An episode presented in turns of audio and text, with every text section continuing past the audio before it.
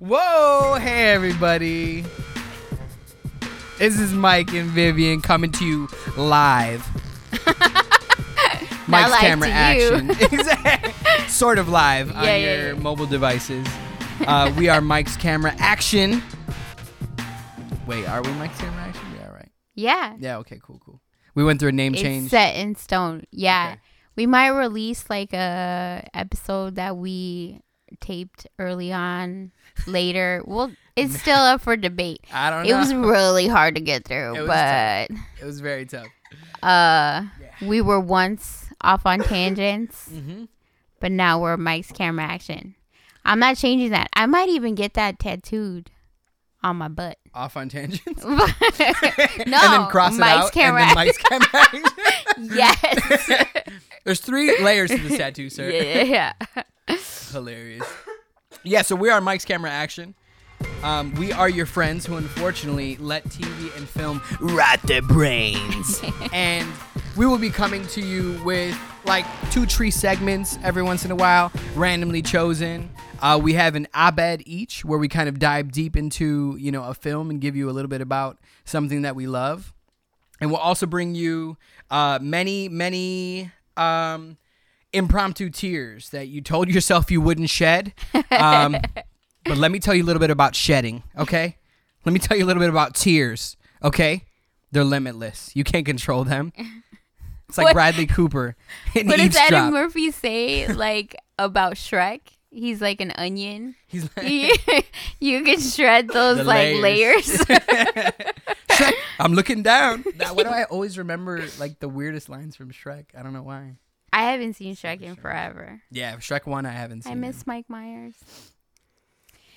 Anywho, I don't know if I miss Mike Myers. what. I liked his humor. I loved his humor, but I feel like he, he I think he, if he did a comeback right now, it'd be epic. Yeah, Oh yeah. like Austin Powers 5 Oh my god. No, not like an Austin Powers, but like something in his like comedic like sense. in his style. Yeah, like an old grandpa or something like Maybe. Maybe he pulls nasty a pervert. he pulls a he pulls a De Niro. Yeah. Like, you once liked me and now you're yeah, yeah. a little afraid of me. Um, I can see that. No, I can totally see that. Um, Um, guys, yeah. So this episode we actually won't be doing any segments because we want to tell you a little bit about ourselves, and the next episode we will be bringing you um, two different segments. One of them being deleted scenes, where we dive into a film and we look at, hey, what could this film have been had, you know, um, Nicolas Cage been Superman? Whoa, we're gonna bring it there. Whoa. We're gonna bring it there. that sounds okay? disgusting, but sure. It's but okay. We're gonna bring it. I'm it way. not on board with that. uh, there's there there's things there's ways in which it could have been, but it could have changed the trajectory to tra- the trajectory of his life. I mean, of his career, yeah, of his- sure. I have a theory, an unpopular theory amongst some of my friends at work that I think Stephen Dorff should have played the part of Hayden Christensen as Darth Vader. Wow. I don't think I think you literally just blew my mind. I think Stephen Dorff would have been. Stephen Dorff is amazing. He's amazing. We're watching True Detective right now. Yeah. he's imagine like yeah so that's gonna be deleted scenes um what was our other one gonna be Uh, direct to library. direct to library So instead of direct to what video VHS, if you want to call it, because To that's how it Redbox now? started. Yeah. Yeah, to because that's where it came from. Uh, Robert and I used to borrow movies from the library, or Mm. I I still borrow movies from the library, but my husband is not keen out to it. library. Yes, libraries, go check them out. Get your books on. get your read on. Let's go. Um, get your borrowing on. Mm. It's free to the public. Thank Mm. you. Uh, thank you. Who? Benjamin Franklin? Is that who started it? i think it's benjamin Fran- and then taxes thank you taxes I mean, right? yeah. right the only thing you do for me like, exactly. I better end tax season, which is now delayed. Thanks, Trump. We're not Yeah. gonna do that yet. We're not gonna go there right now. Uh, But go ahead. But yes, I'm sorry. use your library card. Go get one. It's free. Trust me, they won't send you any emails. No, nothing like that. Um, So anyway, we I used to borrow movies from the library all the time, and the every movie that I was getting was like a straight miss. so Robert started saying, "What is this? Is this direct to library?" so that's what we're gonna call our segment, direct to library. Um, movies that we absolutely love but are not that popular with like uh everybody practically. With the Gen Pop. The- Like for example, I love Transformers, the first one. That's not. okay. I thought you were gonna say all of the Transformers. There we I mean, can I say down. all of the Transformers? I mean, you can say whatever you want to say. That's there I- is a deep like appreciation in my heart about cars turning into like characters. I do want my car to have a personality. Yes, Like, I do. No, and Like, my car that. does have a personality. I say sorry to it all the time. I mean, I personify my car for sure. That's powerful, dude. and so Transformers speaks to me on a level. But your car like helps you back up and stuff, right? Like our car like barely has power windows. yeah. Like, Mike drove my car today for the first time. He was kind of freaked out. scared the hell out of me, man. Like when you're parking, it doesn't help you to like beep faster. Like beep beep beep. There should be like a success, like a like a dun dun dun dun dun, like chariots of fire. Like you got this, man. Like Um, shout out to all. Ford Escapes out there. If you have one, I love my Ford Escape. We have no sponsors yet, ladies and gentlemen. no, Ford not at all. to do with this. Ford. But if you want to throw some money at us, for sure. We will take that. Yeah, yeah. We are built tough. I promise you that, Ford. oh, yeah. um so yeah i think it's it's maybe it's inconsistencies like how big the cars were as opposed to like i always heard like it doesn't make sense that optimus prime is so big but yet he's like this truck or whatever like it's just or how is it that the little glass the glasses that were so small were like you know perfect size for optimus prime yeah. so like inconsistencies like that but like whatever i loved it for what it was and i still love it so we'll come with those kind of movies that people they're unpopular but they're popular in our hearts Absolutely. for sure Absolutely. I won't reveal mine, but I have one sorry that's about to like Yeah. slay, as yeah they yeah say. yeah Um, dang. Okay. Okay. I like that. Yeah, those will be our segments. Um, so we will hop right into what we affectionately and sadly call the Fantastic Four because I love the actual comic book Fantastic Four. Um, I was railing against Marvel, or not railing against Marvel, but like seething inside against Marvel when they canceled Fantastic Four, um, because Jonathan Hickman's comic run like got me back into comics essentially um, a couple years back. Shout out to jonathan hickman. Where are you? You getting that amazon money? Go get yours my dude. Um, and so yeah i love the fantastic four but all the movies were complete failures uh, like almost undisputed unless that, epic uh, failures yeah that could be one of our like straight to library it could but i don't know if i want to watch any of them again like Yeah. I, like i i can't stand seeing michael b jordan's like he's know, in it yeah michael b jordan definitely in the new fantastic four oh in the new one yeah Yeah, yeah. Um, the old one, Jessica Alba. Like, how do you like? They just like the dude from Nip Tuck. Like, they basically had all this talent, and we're just like, we don't know how to put a family on screen, which Did says you- something about America for sure. you guys Um, watched nip tuck I didn't, I didn't play that much with Nip Tuck, no. oh But I mean, I watched. I feel like FX. You always watch. I, I don't know how I always end up watching like one or two episodes of everything that net, that FX ever does. You know, Oh my god! Like I Sons of Anarchy, like- Loved Nip Tuck. You like Nip Tuck. yeah. I don't know, man. Like FX always does shows, and I'm like, I could really get into that, and then I don't. Like, Yeah, I just yeah, don't. yeah. Like Sons of Anarchy, like Sons of Anarchy was an FX show. it was an FX show. Oh, okay. Yeah, I just didn't. I just didn't play with it. I have no Um, idea how I watched it, but that's one of my favorite shows. Nip Tuck, No, Sons of Anarchy. Sons of Anarchy. Dude, you are full of surprises. I know, right? I did not see Sons of Anarchy, but Sons is a good. It's a good show. Like I've watched a couple episodes, and like, you know, because I feel like that's what you do. Like that's the Ron Perlman's in it. Like, I'm. Why should I not watch it? Jax. Right. Like Jax is dope. Like, Yeah. Charlie So- Hunnam. What? what, what? Charlie Hunnam. I think. Charlie Hunnam. Okay.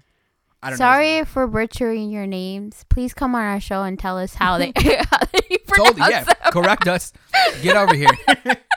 to my face, dog. yeah. Say to my face, Charlie Hunnam. Charlie Hummus. But just pronounce talking them wrong. Like, I'm not trying to fight though. That's the thing. yeah, yeah. any of yeah. the sons. I'm not trying to find any of the sons. Um, but this segment is called Fantastic Four. So we wanted to give you like four movies that sort of like shaped and shaped to this day like who we who we are in movies, like movies that we love, and yeah, just a little bit of background on us. Um, so do you want me to start? You gonna start? You want, you want- Uh, you can go. You That's fine. Okay, cool.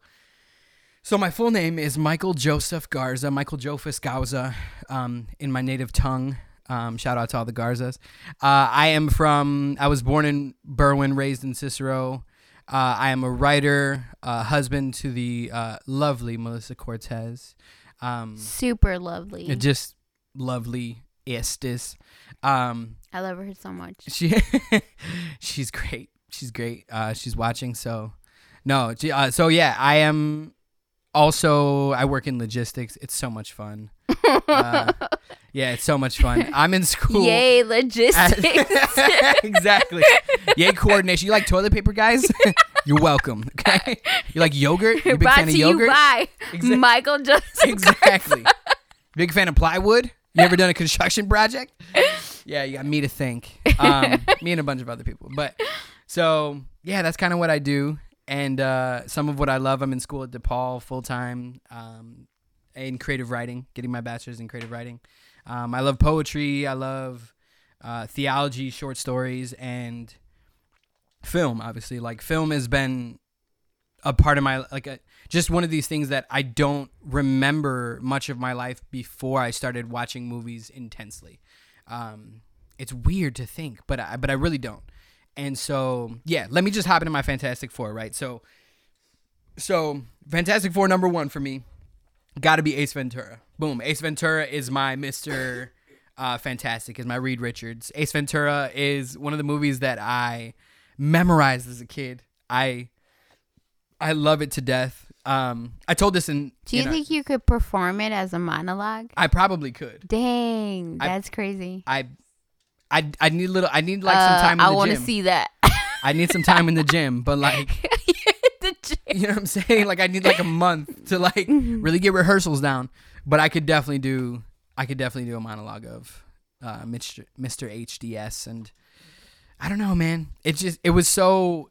Watching Jim Carrey growing up, I had I saw somebody who was like as spastic as me, and who who was sort of like out there and insane, but there was this weird emotional core inside of him that he was drawing all this like all this intensity from. Yeah. Um obviously I didn't know any of this as a kid, but like I just I loved watching him on screen. He was I I couldn't yeah, I, I he was just somebody that I had to follow and I follow him to this day. So, yeah. like, I don't think I've ever met anybody that says Jim Carrey, meh, whatever.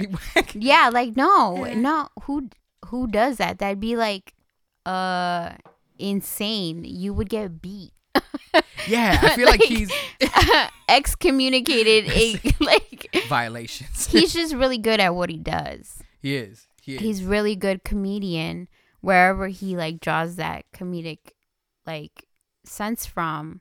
yeah. um because i i took a class in theater once and the teacher made a very very um good point saying that all good actors Yeah. are essentially crazy like you can't you can't be that good without having a level of like mental like i wouldn't like Instability. instability yeah. yeah Hell yeah. Like, yeah. whatever Jim Carrey was drawing that that like comic from, like Yeah. the the comedy from, Yeah. it had to be from like either a dark place or something yeah. to be that intense. Do you get what I'm saying? oh yeah. like and to like kind of come from the screen and grab you like gravitate towards him like man who didn't want to be as funny as Jim Carrey when he came out and in in anything that he did really so like it was kind of eye opening when that teacher said that because it was like well yeah you have to be some kind of crazy to like right. to like you know extend your emotions extend your who you are Yeah. into what you're doing basically right like Yeah. so i don't i don't know jim carrey's life story nor kind of i kind of don't want to know because i think it'd be sad Yeah. maybe you know like It's he, he kind of reveals a little bit about it on the, the documentary Jim and Andy on Okay. Netflix, which is really really good. Um, but am i story- wrong You're not wrong. I don't want to like spoil it for you, but he did have like he had his own share of tragedy. You know what I'm saying? Like um he lost people who were very close to him. He you know, clearly feels things deeply. There's Yeah. something about that that's like you can tell his emotional register like things are hitting him hard right when he's on when he's on screen and like in Ace Ventura not so much. like Right. do you feel that? But like later on as time goes on like in Liar Liar you can feel his disappointment. You know what I'm saying when his son is disappointed with him. And like in the Truman show like you can feel his like my whole reality isn't what I thought it was. Like the Right. entirety of my existence is not right like it's sort of a sham. Like so yeah, I could I could and not every that. that's what i'm saying like not everybody can do that they pull it from a very dark place or like you know in those moments that that that we're talking about specifically. Mhm, mhm. like those moments that um captivate you and make you cry and like you see that come out on screen. You Yeah. see the pain in that one scene for his son. Like Yeah.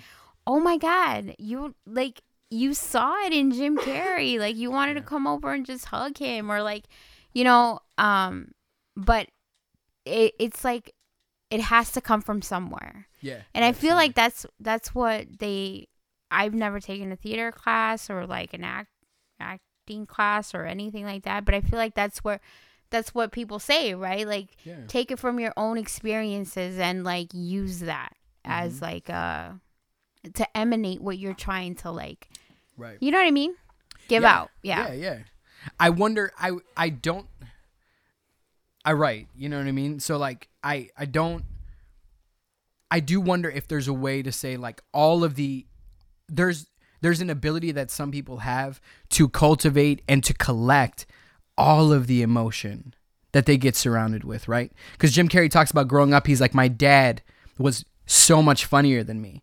And I remember wanting to be like my dad. Whoa. Like he like he was like my dad was the funniest guy that I knew and I wanted to I wanted to get laughs like him. So Jim Carrey would like perform in front of his family and stuff like that. So he had an audience from birth. Like Yeah. you know what I mean? And youth and in a young age. And so he had time to perfect that. But imagine like the first time getting up on stage isn't when you're like 16, you know, at your high school play. The first time getting on stage is when you're like 9. right You know what I'm saying? Like Right. imagine going through that. So excuse me, the only thing So yeah, I agree. I agree that it, it can it has to come from a place. I just wonder if some comedy doesn't always come from darkness. You know what I'm saying? I don't know if like his his spastic laughter, his spastic joys were always coming. Like I wonder about that is what I'm Yeah. saying. You know, like I guess you never know. But yeah I- I, am not saying like in in general that comic com like comedic relief I do think comedians are sad though. you do I do. I think comedians are. Have you ever seen a happy comedian? Like like a legitimately happy comedian? I think every comedian is kind of like really sarcastic yeah. Every Yeah. comedian kind of sees the underbelly of life. Like they see how like like comedy and tragedy are much more closely related than we think they are. Right. You know what I mean? Like they're right on the other side of the other. well i mean you gotta laugh to keep from crying right like right, dude. that's Smile now, cry later. Right. like the gangsters were right, dude. They were right. no, right you. no it, it like it kind of goes on to like our survival mode right like Oh yeah. let's Oh, yeah. make something funny out of grandma dying which sounds awful if But i'm it's what we saying but do. it's i'm just using it as an example it's an awful example sorry but like you know they'll But it's legit what we do. right You know what I'm saying? Like right to either Yeah. not show that weakness that Yeah. we or vulnerability um I think that some people use use comic relief to not show that vulnerability, Right. which is like a or let survival that mode. energy out, but not let it out in pure raw, you know, Right. screams of agony and terror. You know what I'm Right, saying? right. Because we have to let this stored energy out, and that's what I mean by I think there's people that can mm-hmm. go through life, mm-hmm. and I think even for myself, sometimes I've told Melissa like I feel porous. That's that's a it sounds stupid, but I feel like sometimes I feel like during the day I collect things that I don't need to be collecting. You know what I'm saying? I don't need to be collecting the way this person looked at me or the way this person disregarded my comment. I don't need to be collecting that. You know what I'm saying? But like I feel like sometimes I do. I'm not saying that I'm like Jim Carrey, but like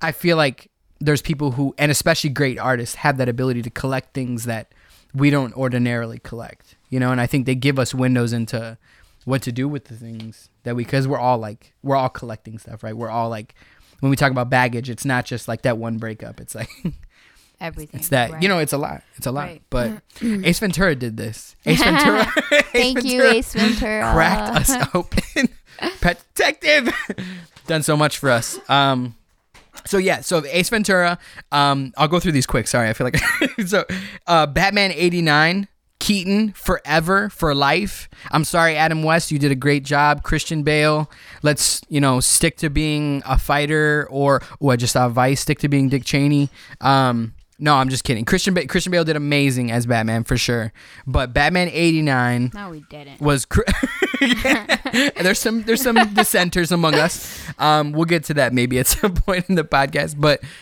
Batman 89 was foundational to how I see reality, dude. It's so crazy. That's crazy. Like it's because it's it's funny. The the angles are dramatic, right? There's all this like like sly wit going on with like the Bruce Wayne and Right. Billy Dee Williams is in it. Kim Basinger is in it, killing it. Um, Jack Nicholson, who is one of my favorite actors of all time, um, just saw Chinatown like a couple months back. But like, and I said this in our previous takes. This is take three of our podcast, by the way. Legends will be told of the first two takes. Jesus, um, Take three. it's ridiculous. So, so Jack Nicholson, I used to have nightmares about, and Jack Nicholson has showed up as Joker or just as Jack Nicholson? as, primarily as Joker. Primarily, as yeah, Joker. yeah. I mean, from time to time, he's creepy in uh The Shining. he's yeah, he's and terrifying. he's oh, and he's creepy in One Flew Over a Cuckoo's Nest which I just saw the other day too. Which I just for the saw first time. for the first time. oh yeah. my god! I don't know why I missed it. Like I just didn't. Ca- I mean, I read the book yeah, because Ken Kesey. Like I think we should just do one episode on the One Flew Over the Cuckoo's Nest. I'd be down. I'd be down. I love that movie. Nurse Ratched like Oh my god! yeah, the movie's wild. Like it's, it's, so wild. wild. and one of the dudes actually from from One Flew of the Cuckoo's Nest, um, who's in the asylum with him, plays one of like the minor bad guys in Batman Returns, That's crazy. like one of like just the circus like yeah, yeah, average bad dudes. Yeah. Um, he's the guy who's actually driving the train at night going to pick up kids for the Penguin. Nice. That's weird, but like, so Batman '89, super super important to me. I love it to death. Um, yeah, could just quote it back and forth. Another one of those movies that I that I can quote back and forth. But like, so part of my origin story is that I watched, and my brother and sister could testify this. I watched like a handful of movies over and over again as a kid. So I was watching literally a cipher of all the same films over and over again, and I would wait till it was my turn to like, yo, you're gonna watch a movie, okay, whatever. Okay, so I'm gonna put my movie on, like, and when that would happen, it was always the same movies. Not just because we didn't have very much money, but like, but like because these were the movies that I that I loved, and there was something about me that when I loved something, I wanted to know it as deep as I as I could. yeah. Like I wanted it in my bones. I wanted to be able to like, you know, feel as though I I had some sort of connection with this piece of media. Um, I've told this story over and over again as well, but like. me and Melissa, when we got married, one of my vows was asking her if she could just like just chill, just not talk during movies. Like just like we just keep the conversation to a minimum because that's kind of how I am. And I did I asked her that because when I was a kid, I remember vividly sitting down and watching movies and it was completely silent. It was just us all, me and my family, watching watching this film. And there weren't very many like rituals in my family, right? We were like Chester Catholics, you know what I'm saying? Like, you know, whatever. It wasn't many people getting married and like so there wasn't a lot of like sacred moments to my family. There wasn't a like we all eat at the kitchen table. It just it wasn't how we worked. My dad worked night shift and yeah, so that was so movies for me were sacred at that point because that was one of the most consistently shared experiences that I had with my family. Fast forward to like four or five years ago, me and Melissa are in my sister's apartment and we're watching a movie and everything that you can think of is going on. And my niece and nephew are running around and we're ordering like some sort of food and my brother and sister are probably arguing and my dad is going in and out smoking cigarettes and me and Melissa are sitting there and Melissa we leave and like Melissa's like what the hell happened here I thought when you said you guys watch movies that like you guys sit down and like it's like a it's like you know a nativity scene or, or Yeah, something yeah, like yeah. and it obviously wasn't that but it was because for me remembering these these experiences were that powerful for me that I would zero in on them Right. and nothing else existed. So that's how that's how movies began for me. so um so yeah, that's part of it. Um my third movie is Interstellar. Um gets a lot of heat in the film community. Um and I don't know why cuz people always play around with its science, but its science is actually really sound. To? Because Yeah. you're not talking to me, obviously, Yeah. about this movie.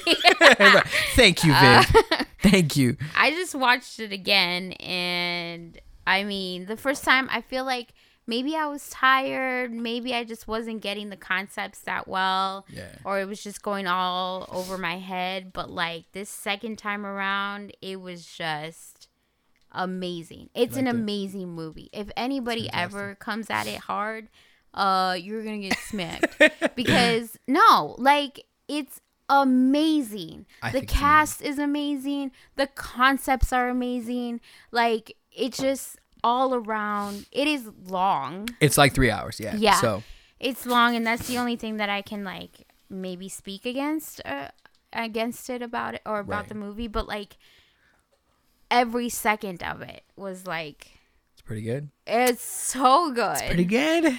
Um yeah, man. I I would love to have a conversation with somebody that didn't like that movie. with a hater with a Yeah. you know what i feel like in our Let day and age you a believer.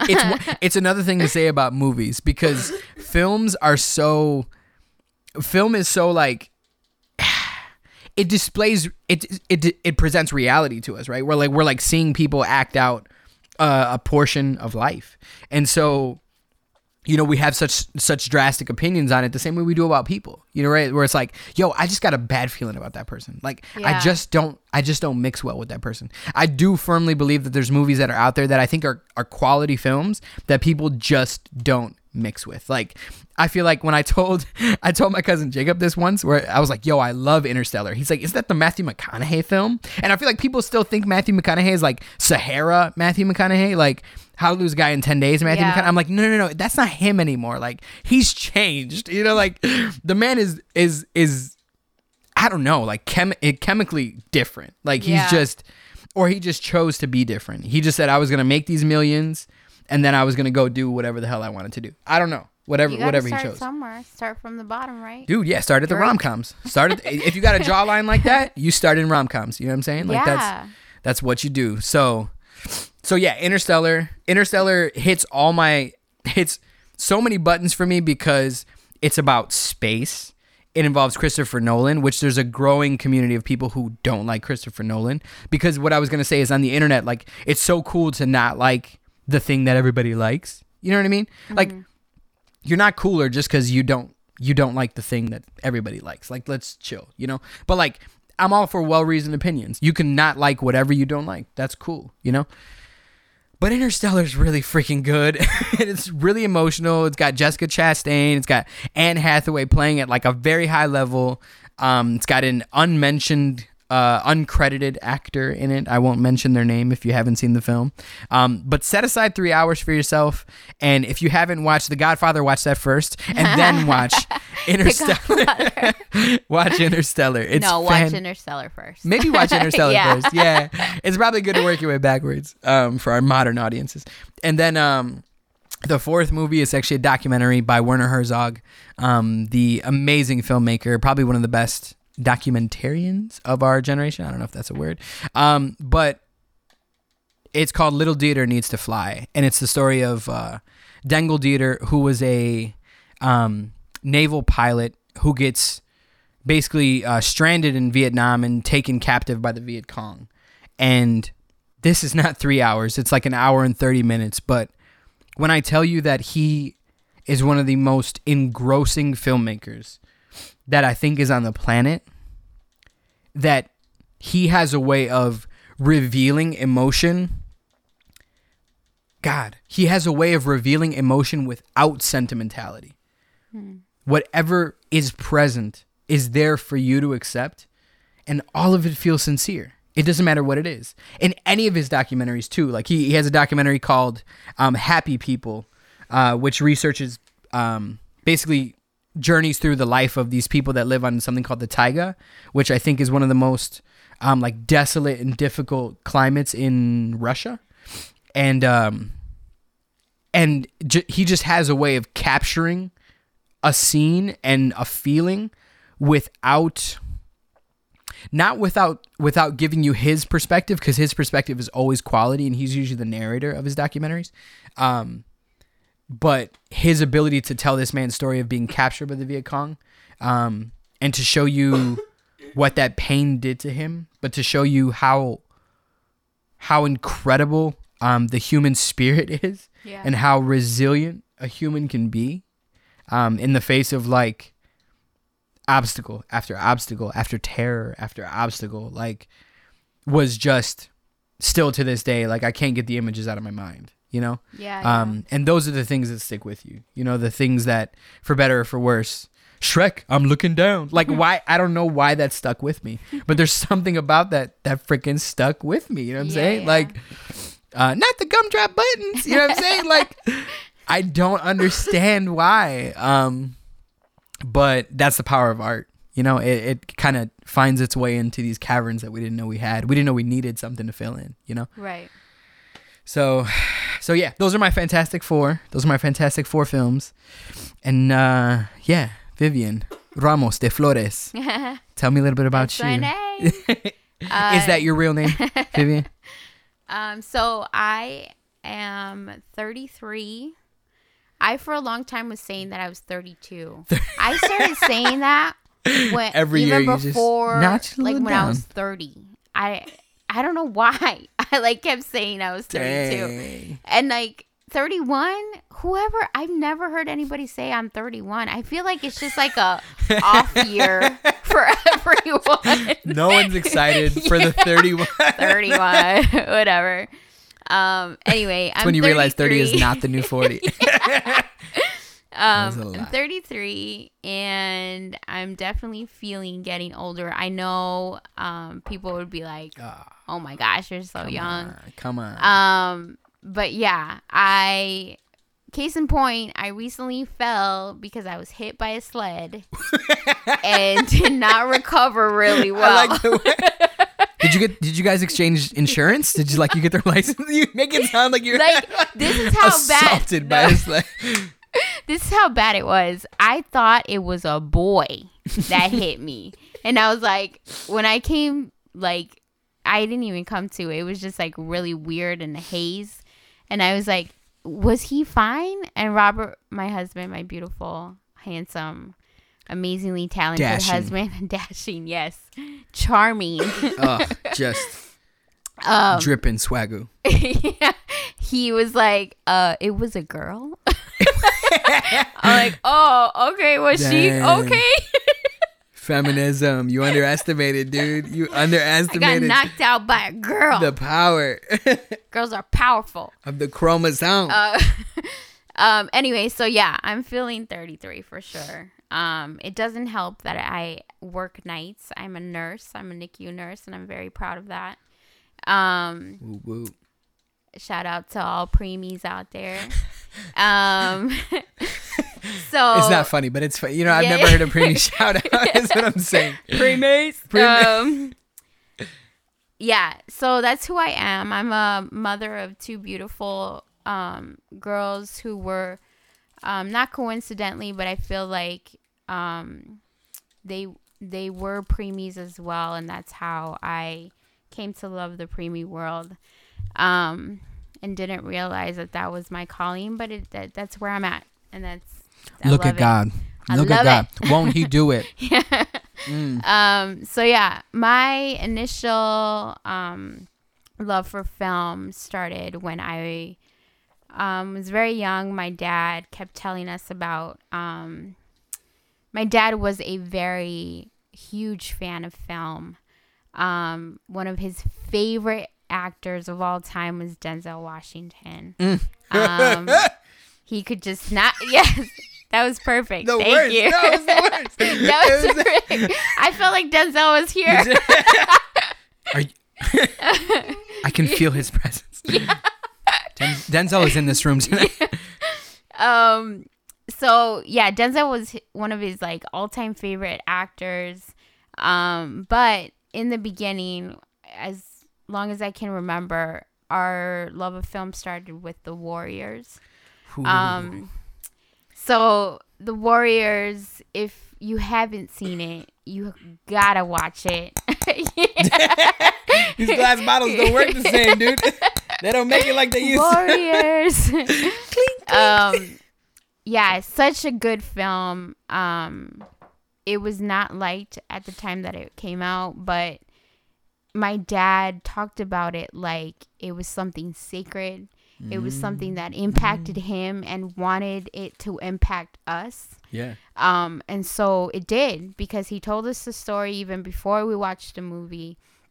And even watching the movie, having that time with my father and having that like bond, not only because like I knew how important it was to him, it was also because I realized that wow, this is this is what film does. It brings people together. Yeah. It can break people apart, like if people don't like Interstellar It's only yeah. but like Yeah. um but it brings people together in a way that like you talk about how you felt about that movie how you perceive that movie things that you didn't see that somebody else saw um so i know that i've mentioned this before in other podcasts that might come out um but i feel like films in general film tv anything on film brings people together because you can talk about how you felt about it right. and so I don't think I've ever had a conversation with close friends that didn't involve a movie in one way or the other.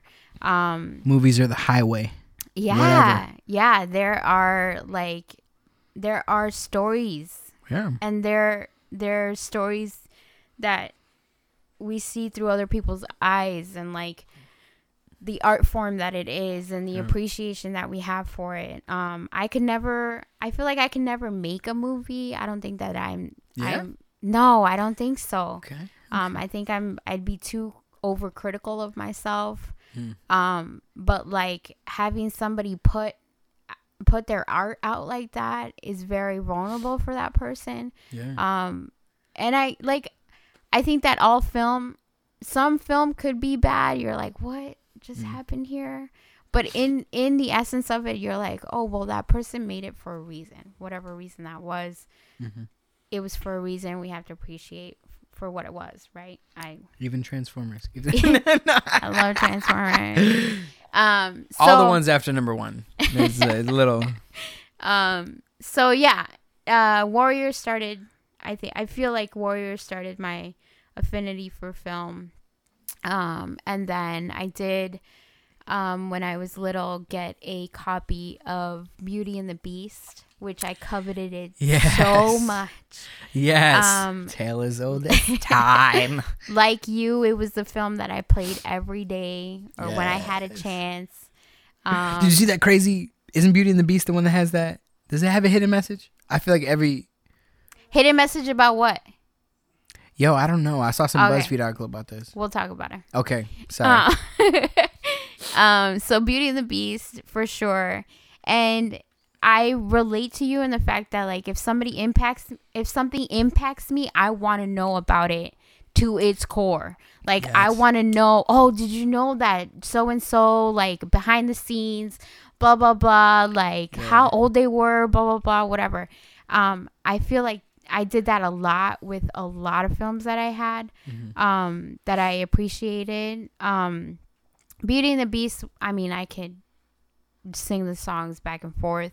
Um, but the next film that impacted me was Mary Poppins. And Mary Poppins. I like the story behind Mary Poppins, Mr. like uh the Mr. Banks story.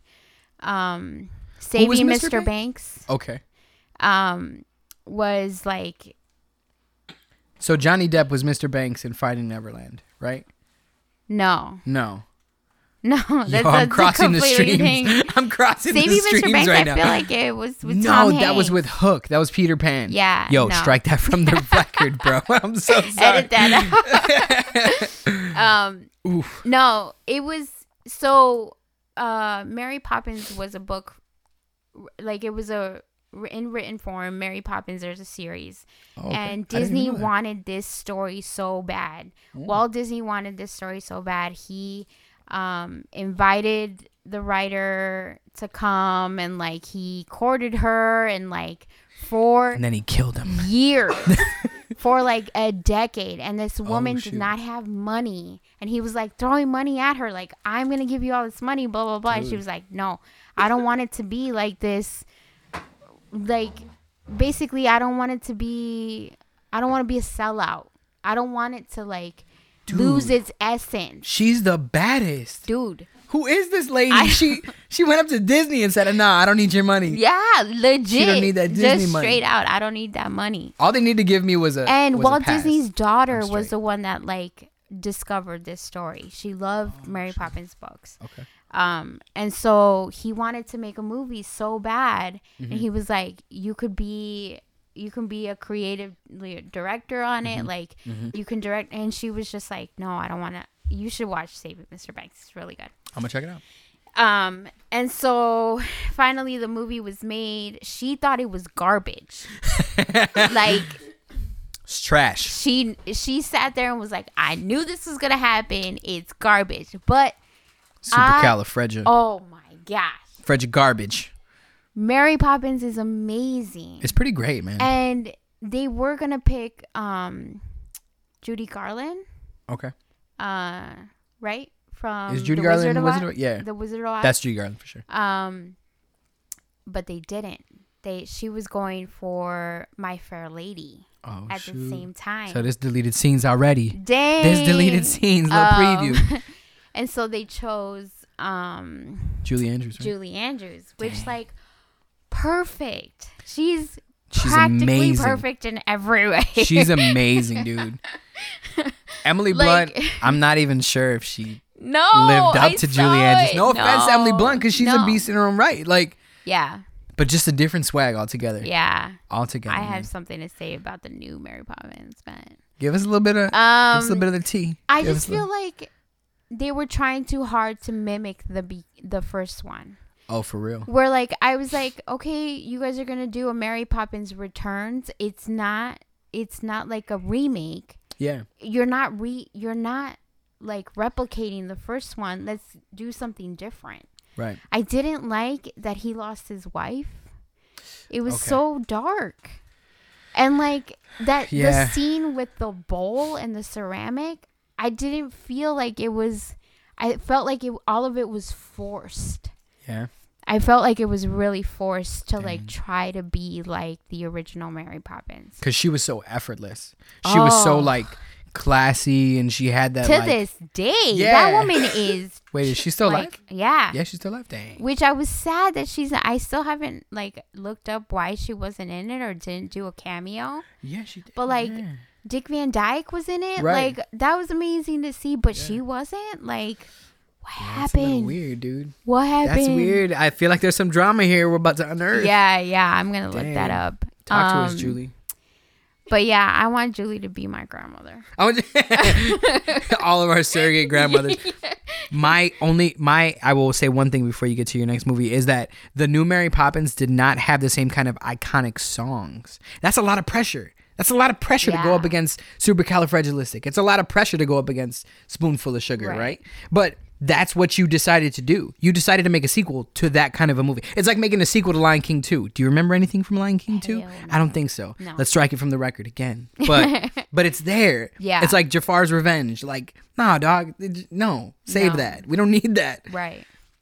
So I don't know. You, I mean, you brought on the heavy hitter. You brought on Lin Manuel, which his Right, his which, British like- accent was No. nah. It was okay. I just can't This see is my thing with Lin Manuel. He is completely amazing. That man's talent in one finger Yeah. is undisputable. Dude, his Twitter account alone is Oh my alone. but I don't like his voice and I don't like his face. Damn. Like I'm okay, sorry. I can't agree with that. I can't I'm stand for that because sorry. Lin Manuel puts on for all of us guys who are like sort of mildly attractive. I'm just gonna put it out there, okay? Lin Manuel and me, I, I feel that. Me and Lin are trying to we're trying to overperform our genes. You know what I'm Yeah, saying? We're trying to outdo Yeah. where where you know. He's a genius though. Like no, he's a true genius. Yeah. I I'm absolutely. sorry, whatever. I'm not super beautiful or whatever, but like I don't think Don't that he should be on screen. I feel like his Yo, genius comes from writing. His genius comes from creating this beautiful music. Hamilton, amazing. True. But like I don't like listening to Hamilton with him on it. like I would rather listen to the kid that does it in Chicago. Like Okay. that's just how I feel. It's my personal opinion. I get it. I get it. Like I'm not. I just don't feel. I don't know. Again, Lin Manuel is a genius, complete mastermind. No Like Puerto a Ricans Mozart, if I could say, of our time. Like Yeah, he's a for he's incredible. sure, hands down. yeah. But like as a performer, Yeah, but do you know Mozart's picture? I don't know what Mozart looks like. he just had gray hair. Right. So like, to, to your point is like, you know, like we're not all blessed. We can't all have it all. You know what I'm saying? Yeah. We can't all have it all. Um. I just Yeah. he didn't sell me on that chimney sweep. He didn't. Not I- like Dick Van Dyke did. Yeah. Yeah. Could Dick Van Dyke write a song? I don't know. I don't know. Yeah, I doubt it. Could he write a play? Not a No, probably not a chance. no. Like he would have wrote a play already. You know what yeah. I'm saying? Um. Okay, I get where you're coming from. But again, I just felt and he's not did he take classes in a British accent? I don't know. His British accent was really like it was very like it was muddled. Like there was a lot Yeah, going on in his yeah, cheeks. Like there was a lot a lot happening. Like but it didn't it didn't yeah, his British accent was the thing that that was the only thing that pissed me off. Like that was the only thing. I think Lin Manuel has a pretty damn good voice. Again, I feel like Lin Manuel puts on for all of us dudes who are like we can look sort of ordinary, but like Be extraordinary. yeah, we got Yeah. one in the clip. You know what I mean? Yeah. Like we got something like to to lead us. It was a little hard But- to watch. I'm not gonna say that. I'm not gonna say it was a little hard to watch. they tough. did. They did actually um, put a melody from the original Oh, they did. into the movie in the last part. Um, there was like a melody of a song that they put in. I in the can't balloon scene or whatever. No, Or- no. Um, when they're all in the house and they're about to leave, Oh shoot. and they lost the house or whatever. yeah. There's like this little melody that you hear that's from the original movie. Oh. And I was like, oh, okay, okay, I hear throwback, you. Like. I almost like sing the song. nice. um, but yeah, I can I tell you how the how the song sounded to me? Like I can't even remember right now. oh yeah, yeah, yeah, yeah. I'm like, I can't even recite any of the songs that were like, you know what I mean? I remember the bathtub scene, but I don't even know what song is going on during. Yeah. that. Like Yeah, I have no idea. and The bike scene, dope. But again, I don't know what song was happening. There. yeah, Emily. I Blunt, remember liking the rap though. Yeah. Go ahead, I'm sorry. Emily Blunt, she's amazing. She's an amazing actress. Fantastic. completely fantastic. Yeah. I just felt like she was way too stoic. yeah, she was really. I feel like she didn't was have that not like. charming at all. Yeah, she was I more like a schoolmaster. Yeah, yeah, like, yeah. Than like a A nanny. awesome nanny. You know. yeah, Yeah. yeah. I get you. I But that. I heard, and I don't know if this is correct. I heard that she wanted to mimic more of the book version of Mary Poppins than the original of the movie. Which, like, come on. come man. on. Choosing the wrong throwback. no, dude. yeah. Gotcha. Um, but amazing actress. Like Yeah. I love her and everything that she does. Yeah. And I loved her in this. I really did. Um, but if you want me to compare it to the first one, which is you can't you cannot compare it, right? yeah. Um, I just didn't I didn't think she lived up to the Julie Andrews Mary Poppins. Big shoes. And oh my gosh, what if Julie Andrews like knew the direction of this and was like, I don't want any part of this.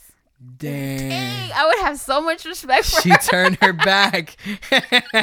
and I don't want no part in it. Drop the mic. exactly. Damn. But yeah, no, I, yeah, that's how I feel about it. That's the narrative I'm going to choose to go with. Yeah. Julie, she saw a copy of the script. And was like, nope. And ki- my kindest regards. like, Dick, you got this. exactly. I'm sending a gentleman in my stead. yeah, yeah. There you Um, go, buddy.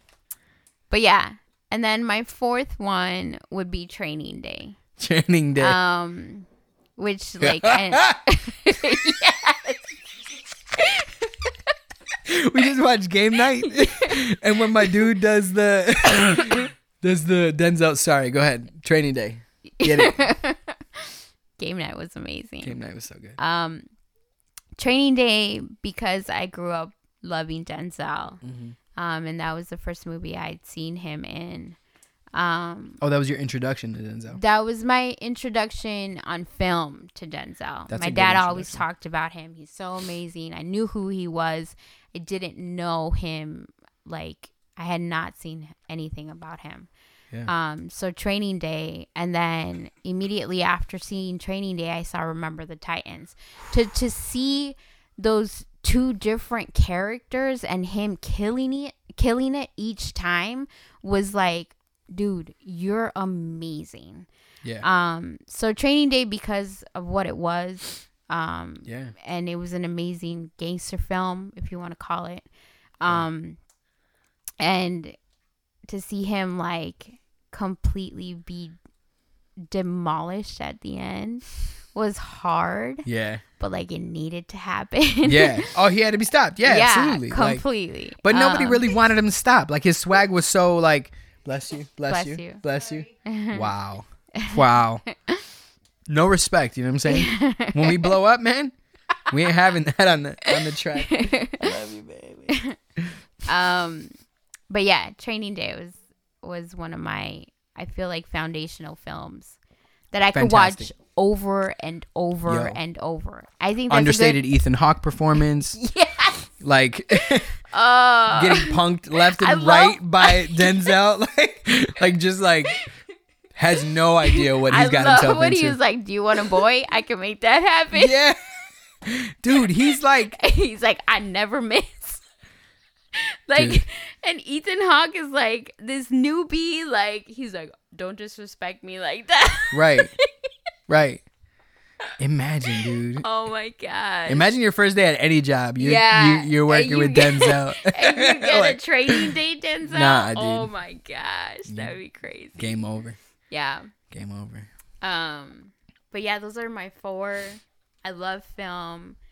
Um. Doing this podcast makes me happy. Yes. Talking about film, I can do it all day, every day. Um. And so, I hope that uh, us having fun with this, us like, just our our fun and our love for film transcends through these podcasts and exactly. Um, I hope that the listeners like what they hear, and if they don't, let us know. Like we're open. We'll talk shit right back, yeah, yeah. Come at me. I don't like what I see in your profile picture, cuz. yeah, yeah, yeah. no, I got you. Yeah, I'm excited about this, and I hope Me that too. Me too. Um, if anything, we're just having fun. Mm-hmm. Um, Mhm. so yeah, Living it up, talking films. Mike's camera action. Those are our op eds for for this week. Um, so yeah, next week we'll be doing the. Uh, oh no, I got to do my op ed. you didn't do it? Oh my it. god, I didn't do it. I feel like I was gushing enough, but here we go. So they're called op eds or optical eds. Little pun in there. And my op ed is about Interstellar. Bum bum bum bum. Surprise, surprise. Um, Interstellar, if you haven't seen it, um, dropped in 2014. Let's say let's say brief synopsis. It's a space epic about the lengths that mankind would go to um, if they they were living on an earth that was dying before their very eyes. Does it sound familiar? Does it sound a little bit Which is what we're doing. yeah just kind of eerily um and that's the power of sci-fi right is that if, Dude, if they should teach Interstellar Inter- in school. so Christopher Nolan um, and Jonathan Nolan, the writers of the film, him and his brother, they talked about how one of the things they wanted to do was renew and renew and ignite a passion for the unknown. They wanted to to reignite what you know. Man has always been fascinated with space. We've always been taken by the stars, right? And we've like you can even go back to ideas like mythology, you know, as a way to explain what's going on in the firmament, in the heavens. Um, and some would say like, you know, man's search for for meaning and for religion being a way to, um, Reach for the stars. yeah, figure out what's going on, Yeah, you know, yeah. uh, above us, and yeah, yeah, senseless. about like the the the machinations of the world. You know what I'm saying? Of this universe and knowing we have a place in it, but obviously we're not we're, we're you know, we're we're a piece of it. You know, we're a fragment of it. Excuse me. And Interstellar pits pits us not into the same petty battles of like, oh Hans Gruber, I'm gonna kill you because you're the worst thing in the planet right now. You know what I'm saying? Like, no offense to Die Hard, like I Yeah, love that, yeah, yeah. but I'm saying like classic villains are people, and what you see in this film is what happens when the crisis is is is humanity wide. What happens when the crisis is this planet for better or worse is no longer inhabitable? What will we become in that? Will we be will we take the place? Will we always need a villain and we'll we'll just sub in and we'll make a new villain? Or will we do what we've done for centuries, uh, which is try and find a new way forward? Will a few, you know, brave souls um, find a path ahead? And um, it sets us in like the not too distant future.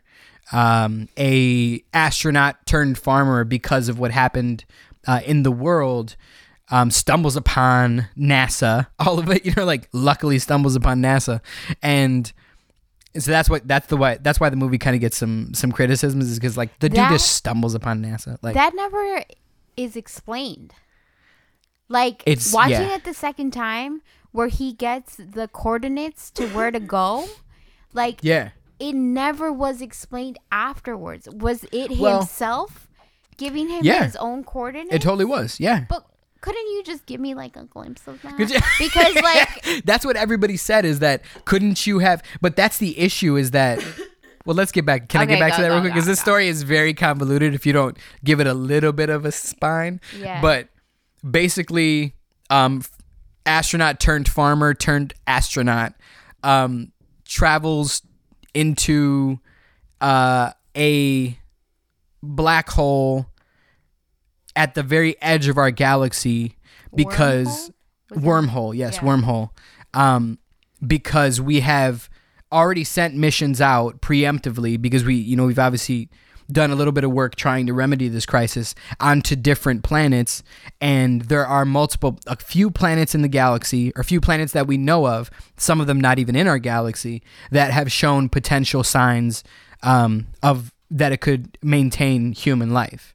And this is their journey across basically all of space to try and save the human race. Like like it's that weighty. But then to add to that weight, just the existential weight, um, one of the things that it talks about in the movie, Dr. Mann even talks about in the movie, is how we can we we have trouble as a species showing compassion for things beyond our line of sight. We still haven't evolved to that point where we can really show compassion for ourselves structurally, right? Um, which sounds very much like modern times. We have very hard seeing beyond our tribe. We have very hard seeing behind our neighborhood, behind our, um, you know, our nationalities, behind our our church group, behind our, you know, our little our little, you know, clique or whatever Right. and um, to add to the weight of humanity potentially not making it any further than a couple years is that um, Coop is a single father. Um, they don't really say much about how he lost his wife, but he has to leave his kids behind. And he knows that in space, due to gravity and due to how time works. She died because of a brain cancer. Oh, He she says did? it. Yeah. Oh, dang. I didn't remember that. He says it like because in that. Oh, yeah. He said you might have found with the MRI, right? Right, because Yeah. she said the teacher was like, "Oh, uh, Sputnik or whatever wasn't real. It was like The a- moon landing or whatever. Yeah, the moon landing wasn't Yeah. real. It was just Russia's like way of like. It was our way of like having Russia compete with us, Right. something like that. And he was War. like, "Oh, we're not real." Like, Right. yeah, no, he says it. You're It- right. She dies because of a brain, For the brain- tumor. Dang. I forgot about that. Crazy. I'm so glad I watched it. I tried to watch it again, and I've watched it way too many times now at this point. Um, but but yeah, so so he he's leaving his kids behind, right? And he has a very intimate relationship with his daughter for sure.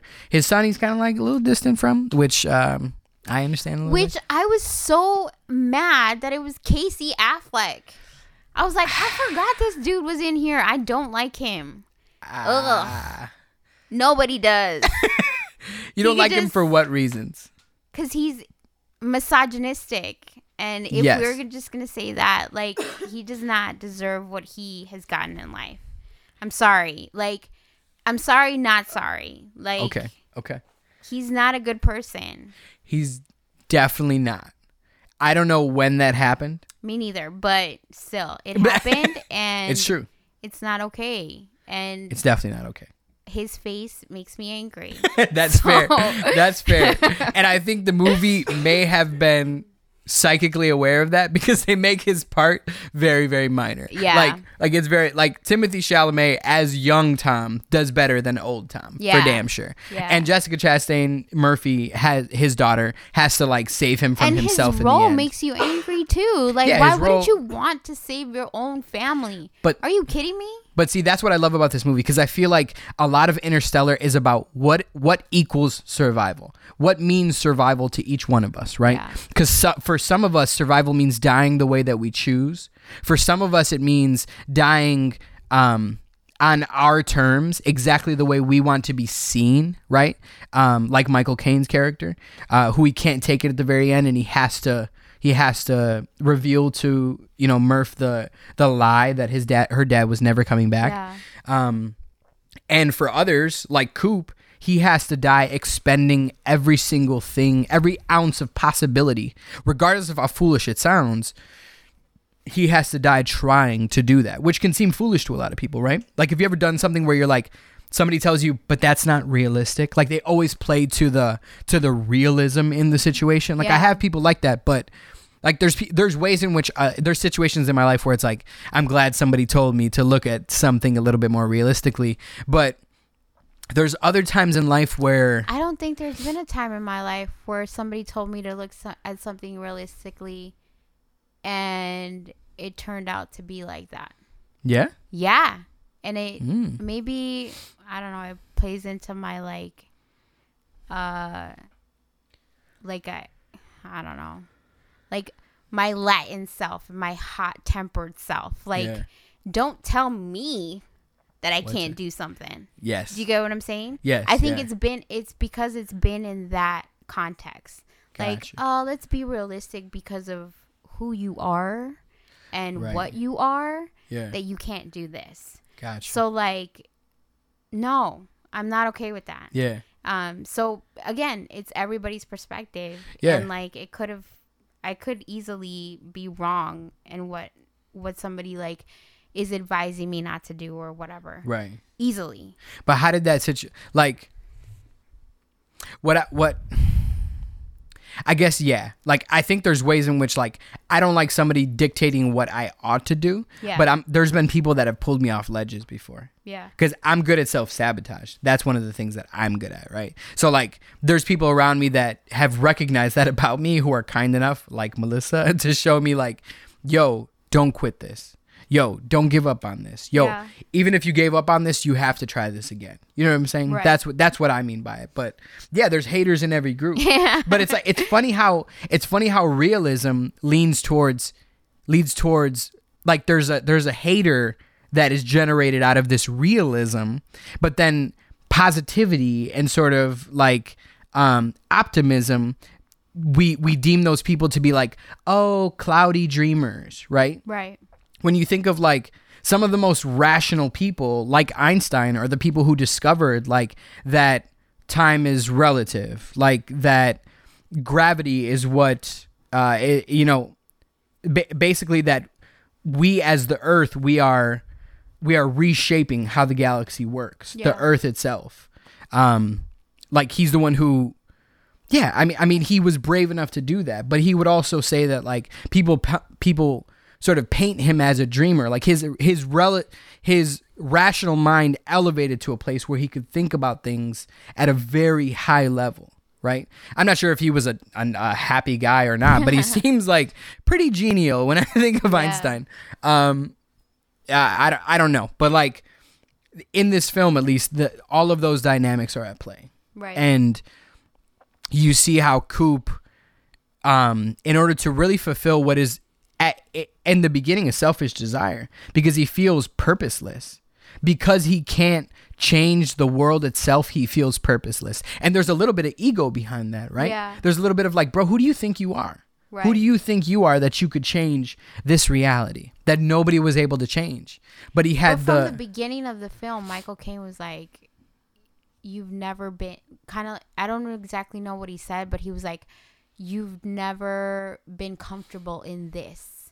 Like Mm. you've always been meant for. Like you've always wanted more. oh, and his father-in-law. yeah, Yeah, yeah, yeah. and like Yeah. from the beginning, and."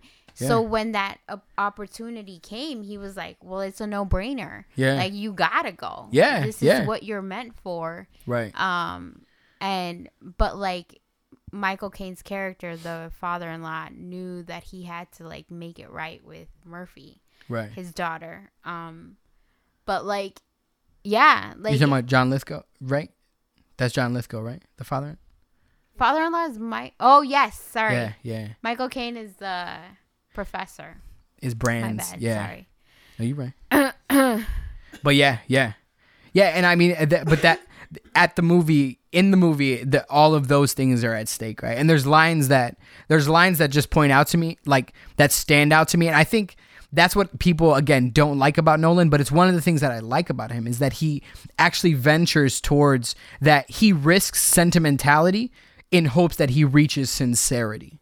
And as I'm getting older, I'm realizing I like art that risks something a little bit. You know, you don't have to be the coolest all the time. You don't have to be, you don't have to say the thing that everybody wants to hear in order to get the likes that you know they're going they're going to like. You know what I mean? Like you don't have to play to all those angles. And there's something about Nolan that he has the guts or he just has the money and he's not as afraid, right? Cuz that's that's a human thing. But like um, he has the guts to say things like, you know, man used to look up and wonder about their place in the stars. Now we just look down and worry about our place in the dirt.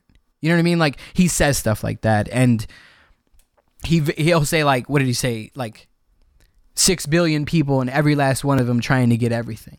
You know, and it's like he says these lines that can, in the wrong context, you're like, come on, bro, like chill. This is not Facebook. Like, don't put a status out there just to like try and draw the sympathy. Right. Like, but he says it in no, a but they're heavy hitters. yeah, they're Yeah. they're lines that like that truly gra- like truly grip you because the character means them. Um and and you know, we're it's not it's not unlike reality right now where we're dealing with you know more natural disasters in in a faster frequency than we've ever had.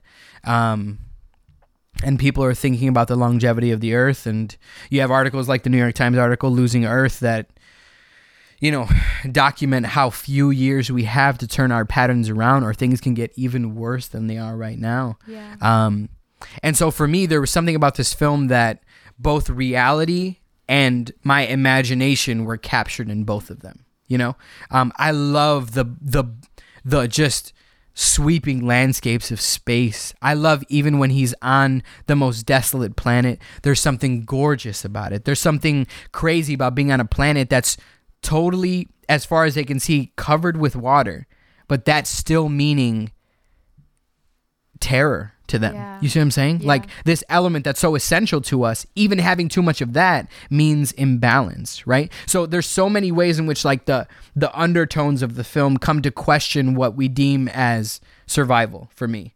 Um if he never made it back to Murph, would he feel accomplished? If he never made if he never saw Murph again in his life, could he could he die at peace?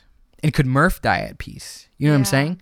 Yeah. Um, all those things are at stake, and I think it's in the director's hands whether or not they want to give us that information, whether they want to give us that sort of peace and closure. And in this film, we do get some degree of closure, but it doesn't come easy. You know, No, yeah. nothing about the film comes easy. Nothing about the film is like, did I think they were actually going to to make it, to make it? You know, Yeah. um, and certain people didn't make it, and certain things didn't make it. But um, I think there was something truly powerful about giving giving people a story of hope. Um, and as much as you know, we don't have Obama right now. as much as like there are symbols of hope, um, can be few, and many in the past have been. Uh, revealed like Casey Affleck, right, to be not so hopeful people, um, and not what we had hoped they really were. Yeah. Um, it was important for I- me to. yeah. I sounded really angry. No, no. I hope that he's in some type of like um rehab rehab or rehabilitation to his like soul and his spirit Yeah. and maybe realizing what he did was wrong, all that good stuff. I hope Yeah. that he's doing that for his sake. yes, Um but that doesn't. I I didn't want to minimize how you feel. yeah. What you feel is right. What you feel is valid. A man should not be treating that woman in a way Right. ever. And Right. what happens is we assume the no, we don't assume. We hope. We hope that these people who have this gargantuan talent inside of themselves to see inside the human Right. condition the way that they do would be a different way. I think that's Right? what angers me because I have seen him do uh, some incredible stuff. Yeah. He's a good actor, don't get me wrong. But like to know that he's not a good person or that he fell short somehow. It I think that's what gets to me. Well, you mean fell Like- short in that way, right? In that we're, way, we're not good people. Yeah, Right, right, and right. you know, and everybody fails. Everybody has their demons in a closet or whatever. But like it's just disheartening. it's break. Yeah, it's heartbreaking. it's hard it's, heartbreaking. hard to separate that one one can argue the same thing about uh bill cosby like you know what i mean Yeah. like it's hard i'm sure there's a lot of people out there that can't that that it's hard for them to say i grew up on Oh God. the cosby show Yo. like yeah. you know it's it's hard to separate the fact that this man did this um, but yet he was still bill cosby Yeah. like it's just hard it's, It's- really hard and so that's where my anger came from i hope that he's doing well i hope that somebody you know he's getting the help that he needs to Yeah. realize that what he did was wrong. Yeah, and I w- there's a lot to talk about with like the court of public opinion and how we how when somebody makes a wrong and the generation of social media they can never make it right. And i'm wondering if the general public will ever find a way to see somebody as enough after they've made a huge mistake. Because i've made huge mistakes in my life. I've made mistakes that that cause me legitimate shame. When people say like I have no regrets, like I don't even know how you've lived. How have you lived with no regrets? The amount of people that you've probably hurt? Like that's not a viable way of living. Like but but yeah, I'm not trying to mim- minimize at all what he what he did. And like if you're angry at him, then be angry at him. Like Yeah. straight up. Like that's how you feel. You're entitled to that. I don't want another you know, I don't want him to he was already felt he already felt like he had the power over woman. I don't want him to feel like he has the power over you or anything we get to say about him, right? Right, right. Because like he chose to be a, to be a public figure, and now it's like, well, now you got to reckon with that, dog. You yeah know, yeah like Kevin Spacey. When that happened with Kevin Spacey, I was like, Keyser Söze, come on, dog. Like you can't you That can't do me like one. that. Yeah. Yeah. like and he had just came out in in Baby Driver, and Baby Driver is so God, it is a it is a masterpiece to me. And I, I know you saw it and you were like, okay, whatever. But like but I think it is a masterpiece, right? Yeah. I'm coming off But of the Ha- dude- House of Cards, Kevin Spacey. So like, Right. he was am- he's amazing. I hear he's incredible in that, right? I haven't seen House of Cards. Um that House of Cards feel like I can't be living House of Cards and then watching House of Cards. That's the way I feel about House of Cards. But like um but I need to watch it eventually. I will I will get around to watch it. But like that's what I mean by you know, we all have these people who got something was punctured in us, in them. Um my hope and I'll leave it at that is that I hope that we can find a way as a people because I believe in redemption. I hope we can find a way to say has this person moved forward? Can we allow them back into the public conversation, or what do they get to do now? They got to be a it- I logger. mean, like, what do you got? What are you gonna do now? Huge debate because who are we to say that We're the public or who put him on a stake, I guess. but we put him on a stake for being a bad dude. But now we have no way of him being an unbad dude. Yeah, yeah. You see what I'm saying? Like, yeah. I don't know. I don't know. I don't have. I don't have a perfect answer for that. It's But definitely, it's definitely like a battle of the heart. Yeah. Yeah. absolutely. Absolutely. it's crazy.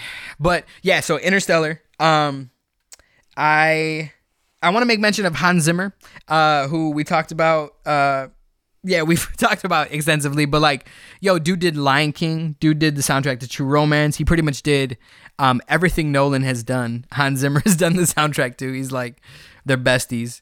Um, he's just a killer, and the the atmosphere and the mood that he made. He actually he um, talked to a guy named Roger. What was his name? Roger something. I can't remember. He was he's basically the um, a guy who he works the organ. He's an organist. I don't know. Um, who plays the organ at a church in London, okay. and he is the one who leads the the sounds in this film. And there's something about this film that gripped me, and I didn't realize that.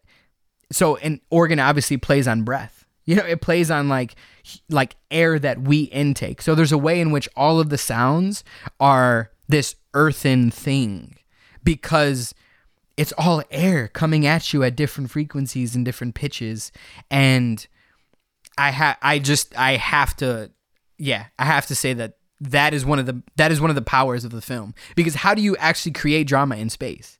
Like if there's no sound in space in space no one can hear you scream. How am I going to create any sort of momentum when more than half the movie, way more than half the movie like real time-wise realistically is spent in space.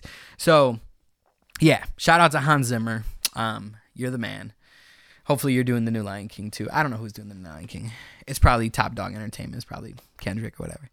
Um, I feel like I feel like Kendrick's got to do it. Like if Beyonce's in it, like let's have Kendrick do the soundtrack. Let's just kill this whole game, you know?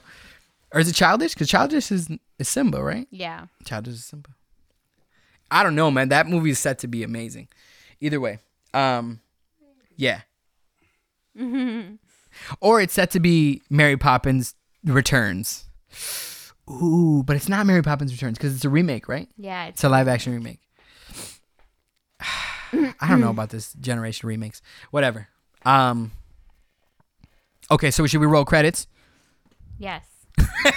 okay. Okay. Um yeah, so uh, during our roll credits, we just like to um, give shout outs to things and people that have uh, propelled us, have taken us this far. Um, I will, I'd like to thank the, I'd like to thank the Little Debbie Company for supplying me with Nutty Buddies tonight. And by way of Robert, I'd like to thank um, Duchesse de Bourgogne, um, this beer that I'm currently in love with, a Flemish red ale outstanding. Headed at Hopleaf. I'd like to, to thank Hopleaf as well. Um, I'd like to This thank. This is not an ad. this is not an ad at all. We are getting paid nothing for this at all. So it's the opposite of an But ad, thank actually. you. This is free publicity. Um, I'd like to thank Gugu's Table right up the street. We're not sure if that means my aunt's table or my grandmother's table. Still up for Um, debate. it's it's in question. If anybody has anything to say about that, please let us know.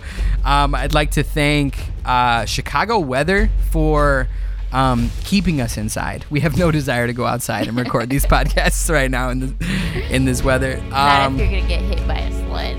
yeah, exactly, exactly. Where there's just stray sleds uh, about, running amok. Yeah. Um, yeah, and I'd like to thank uh, my my wonderful wife uh, for being patient and letting me take over the living room. Um, and I'd like to thank Mortal Kombat for sponsoring a lot of my um, aggression that has helped me sustain myself to get here. New Mortal Kombat 11 is out soon. Um, if you want to play, I'm Sub Zero. Let's go. Um, who would you like to thank, Vivian? Um, I'd like to thank my husband for making this possible. um, yeah, he's amazing. I can't say enough about Roberto Simply Flores. The best. Um, and I'd like to thank uh, Michelle Obama. Let's take it there. Uh, no, I'm listening to her book, Becoming, Okay. Okay. which is completely inspirational, and I'm at a new high listening to her and her story. So thank you, Michelle. I want to meet you someday. You're amazing, Michelle. Um, I want to thank my oh the rum that I had earlier. Oh yeah. Is that Captain Morgan? Captain Morgan. We'd like to thank the captain. Little side story. We got that from Puerto Rico eight years ago. Eight years ago. Oh shoot. And it's been sitting at our house because we're like, oh, they closed down the the like rum factories or whatever In Puerto Rico, right? Rico, or at least Captain Morgan did. And so we were like, let's Morgan from Puerto Rico when we were there, and then we didn't want to open it until recently. Gotcha. so I didn't know it was making me feel good. from, from the isla. yeah. Damn. Um, yeah. Shout out to Puerto Rico. Shout out to Puerto I know you're trying to like. Puerto Rico's gonna be all right, man. Puerto Rico's gonna make it because I mean, with or without. they're the most right? resilient. Like, That's all of America now. Right. like with or without you, bro. Like we're trying to make um, this. Yeah.